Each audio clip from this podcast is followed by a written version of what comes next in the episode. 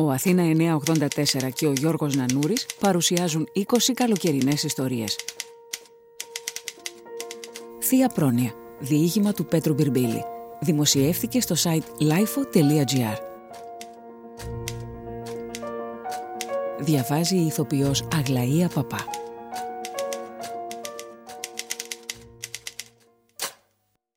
Ήταν ένα ζεστό καλοκαίρι.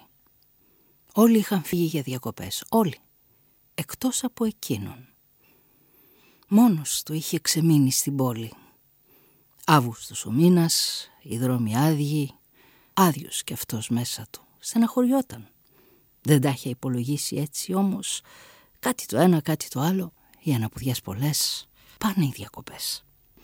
Με παράπονο κοιτούσε τον ουρανό ξαπλωμένο στο στρώμα που είχε βγάλει στη βεράντα μπας και νικήσει τον καύσωνα, όταν τα αυτιά του τα χάιδεψε ένα θρόισμα.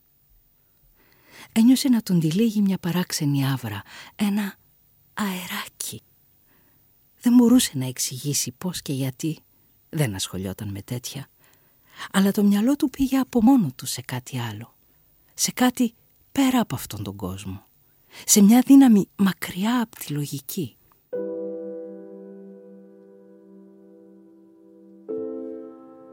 Χωρίς να το κατανοεί, αλλά με τη σιγουριά μέσα του, κατάλαβε ότι ήταν το πνεύμα του καλοκαιριού αυτό το αεράκι.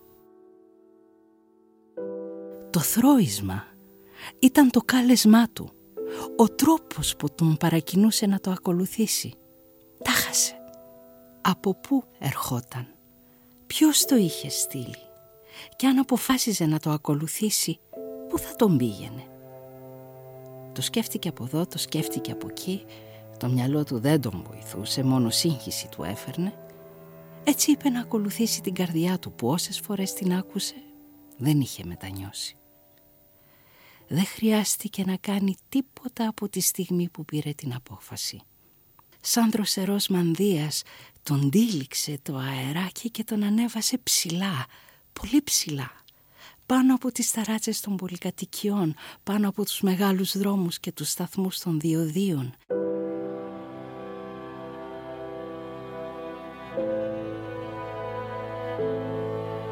Πετάξανε πάνω από τη θάλασσα που στα λευκά της κύματα γλιστρούσαν φεριμπότ, βαρκούλες, ιστιοπλοϊκά με τα πανιά φουσκωμένα. Περάσανε πάνω από τα χωράφια με τα χρυσαφένια σπαρτά που τα χάιδευε η λάβρα, πάνω από τις παραλίες με τις ομπρέλες και τα τροχόσπιτα. Περάσανε πάνω από δρόμους αγροτικούς και από μαντριά με εγωπρόβατα. Που πήγαιναν δεν έλεγε να καταλάβει, αλλά και να ρωτούσε δεν περίμενε να λάβει απάντηση.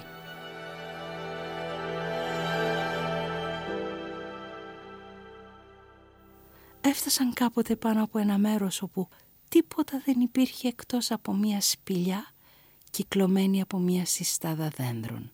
Σε ένα από αυτά, στον κορμό του πάνω, ήταν καρφωμένη μια πινακίδα. «Θερμές πηγές, η αματικά λουτρά», έγραφε. Εκεί τον ακούμπησε το αεράκι κι ύστερα με το ίδιο θρόισμα όπως όταν είχε έρθει με ένα τον εγκατέλειψε ίσως για να πάει κάπου αλλού σε κάποιους άλλους που το χρειάζονταν. Μικρή ήταν η λιμνούλα που ξεκινούσε από τη σπηλιά σαν μεγάλη γούρνα. Τα νερά της ανέδιαν μυρωδιά άσχημη όμως αυτό δεν έδειχνε να ενοχλεί έναν άντρα και μια γυναίκα ηλικιωμένη που σαν τα βατράχια μουλιάζαν εκεί μέσα «Μην το σκέφτεσαι, μπες», τον παρότρινε η γυναίκα, ενώ ο άλλος που ήταν δίπλα της και που κι αυτός στάχε τα χρονάκια του, γύρισε και του έριξε μια ματιά αδιάφορη. Έβγαλε τα ρούχα του και βηματάκι βηματάκι γλίστρισε μέσα κοντά τους. Το κεφάλι του μόνο έμεινε απ' έξω. καλά ήταν. Καλύτερα από ό,τι φανταζόταν τα χέρια, τα πόδια, ο σβέρκος του που ήταν σφιχτά σαν πέτρα ξεσφίχτηκαν. Οι έγνοιες του μαλάκωσαν.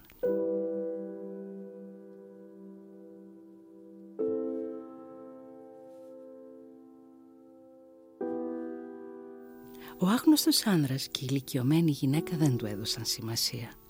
Είχαν πιάσει κουβέντα ακατάπαυστη για πολλά και διάφορα.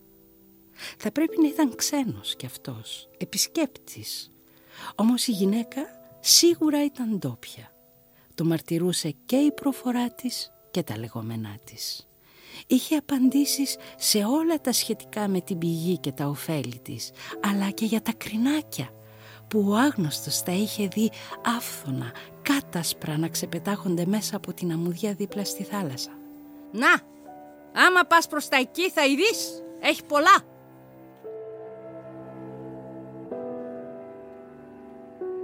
Χωρίς να γίνει αντιληπτός, ούτε αδιάκριτος. Σε στιγμές που δεν τον κοιτούσαν, γύριζε το βλέμμα του λοξά για να παρατηρήσει καλύτερα αυτόν τον άνδρα που η παρουσία του για έναν λόγο ανεξήγητο του ήταν ενοχλητική.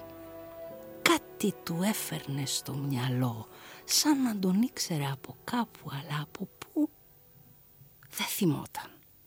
Είχε μια ουλή στο πρόσωπο βαθιά, από το φρύδι μέχρι το αυτί.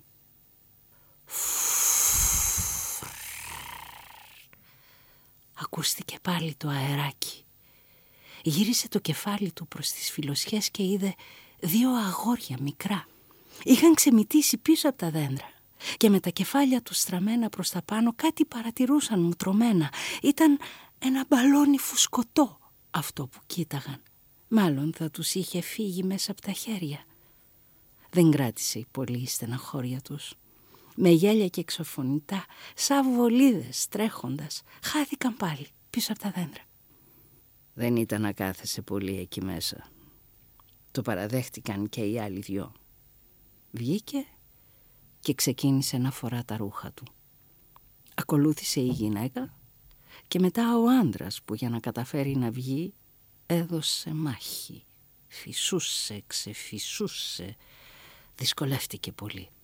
Όταν βγήκε, τότε εξηγήθηκε ο λόγος. Το ένα από τα δυο του πόδια υστερούσε απ' τ' άλλο. Ήταν κοντύτερο με αποτέλεσμα να γέρνει στο πλάι. Αυτή η λεπτομέρεια τον βοήθησε να θυμηθεί. Είχαν περάσει πολλά χρόνια. Θέμη τον έλεγαν και είχε το παρατσούκλι σακάτης. Ήταν εκείνος ο τύπος που εξαιτίας του είχε δώσει τέλος στη ζωή της Σιρένα, η γειτονισά του, που μεγάλωσαν μαζί στην ίδια αυλή. Το Ρενάκι, βίος και πολιτεία άνθρωπος, αλήτης μισού τύχη, που εκείνη, άπειρη, ορφανή από πατέρα και από μάνα με τη γιαγιά της μεγάλωνε, διψασμένη η αγάπη όπως ήταν, Ξελογιάστηκε μαζί του κι ας ήταν μεγάλος για την ηλικία της και στις έκανε τη ζωή κόλαση. Μέχρι ότι την πουλούσε σε άλλους είχε ακουστεί. Την άφησε κάποια μέρα, δίχως εξήγηση, δίχως σημείωμα και ούτε έμαθαν που πήγε, ούτε που τον ξανάδαν.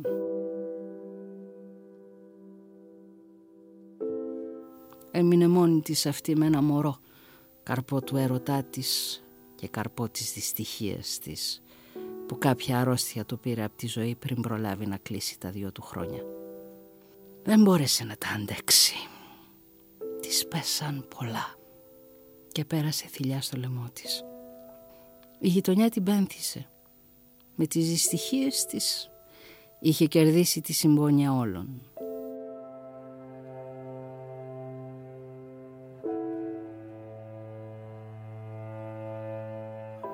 Σκέφτηκε να του μιλήσει, να του πει κάτι, ούτε που ήξερε τι. Καλό πάντως δεν θα ήταν. Μετά το μετάνιωσε. Ίσως επειδή είχε περάσει πολύς καιρός τόσα χρόνια. Ίσως επειδή από τα δέντρα ακούστηκε πάλι εκείνο το θρόισμα. Πάω να μαζέψω κρινάκια εγώ. Γεια σας, σας χαιρετώ. Σας χαιρετώ και τους δυο σας, γύρισε και είπε εκείνος. Καλά μπάνια και του χρόνου να μας ξανάρθετε, απάντησε η χωριάτισσα. Τους ακολούθησε και τους δυο μέχρι που χάθηκαν.